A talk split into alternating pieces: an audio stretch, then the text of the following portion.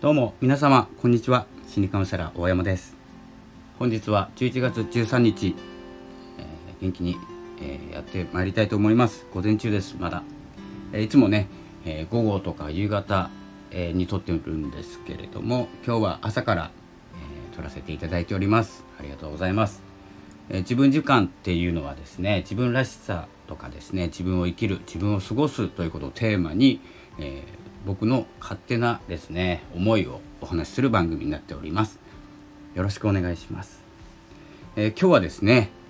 えー、まあ、特に何もないというか予定を組んでいない日なので、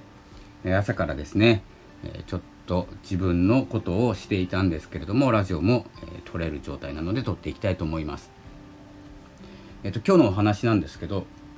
えっ、と世の中の無料のもののお話です。今ですねあのネットの中にあるものって結構無料なんですね。気づいてると思うんですけれどもお金を払うものと無料で見れるもの、まあ、SNS とかだったらもう全部無料ですよね。でその中で一部有料になって有料で聞けるものとか読めるものがある。という状態があってえー、っとですね、まあ、ネット、まあ、SNS に限らずネットの記事だったりも Google とかですね、まあ、Google とは限らないんですけれどもサイトを無料で公開している方のは無料で見れるという状態になってます。え、その中でですねどんな情報と触れていくかということが大事になってきていて、えー、ほとんどのねほとんどのものが有料で一部無料だったら結構飛びつくんですよそこだけが無料だとでもですね今の場合ですねほとんどが無料で一部だけ無料なんであ有料ですね。有料なんですよね。そうなってくると何て言うんですかね自分の欲しい情報というよりは誰かが発した情報によりがちになっていきます。何が言いたいかというと無料と有料のこの区別で自分の動きがこう何て言うんですかね変えられてしまっていく。無料だったらもらっておこうとかですね。無料のものだったら、えー、こう増やしておこうとですね。すると自分の中にですねいらないものがどんどん増えていってしまいます、まあ、いらないかどうかは別として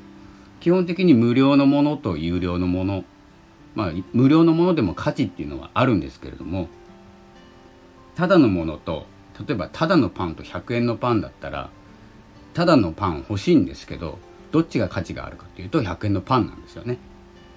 で、えーと、ビジネスをしていると無料で何かを配っている人っていなくて必ず有料で物を、えー、物と交換してですねお金と物と交換して自分の生活を成り立たせているというか活動していくわけでですね全てが無料になっているわけではないということをちょっと頭に置きながら自分の欲しい情報を集めていくというのはですねうと結構前にですねこのタンスの話とか頭の中の話とか、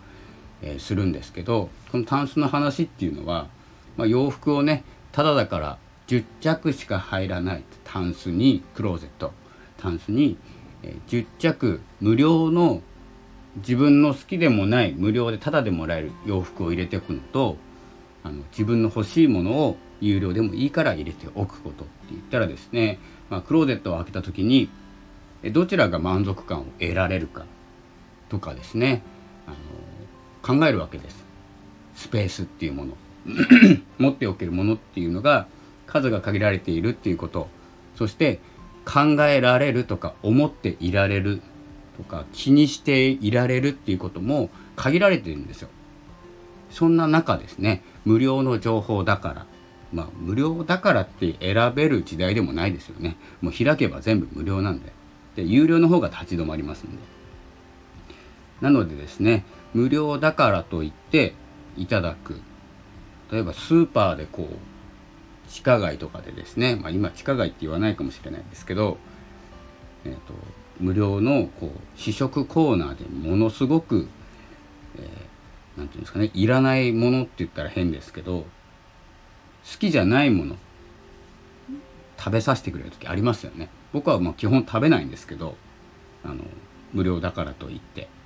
でもまあ食べてしまうお腹いっぱいになる。今日食べたかった。例えばカレーライスが食べれなくなったとかですね。いう状態。まあお腹いっぱいになってればいいんですけど状態的には好きでもないもので自分を満たすんですよね。なんかニュアンスで分かりますか？好きでもないもの。欲しくもないもので自分が満たされるんです。で欲しいものは別にある。いうことがちょっと分かりづらいかもしれないんですけど心とか脳とか気持ち、えー、その中にですねその中にっていうかそれに置き換えてみるといらない気持ちで自分がいっぱいになってしまっている状態。で望む感情とか望む状態にはこれなるわけがないんです。いらないもので満たされているの。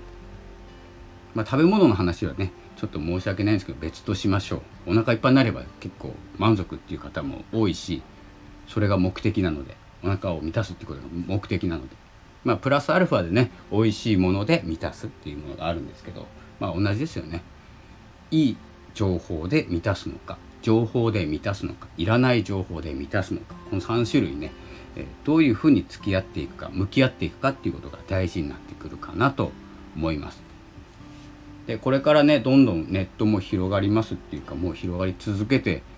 えー、よく分かんなくなってますよね。何が無料なんだかどんな情報どんなブログどんな音声に接していいか分からなくなってきてますので、え、どんどんですねこうマーケティングとかうまい方に接することが増えると思うんですよねうまいんであの表現が表現とか、えーと、広がれ広げ方が。でその中には実際自分に必要な情報はないって思った方がいいと思います。よく目にするなっていう人の情報の中に自分の欲しいものはないということですね。まあこれちょっと、まあ、深くもないんですけど目につくっていうことはもう自分持ってるんですよ。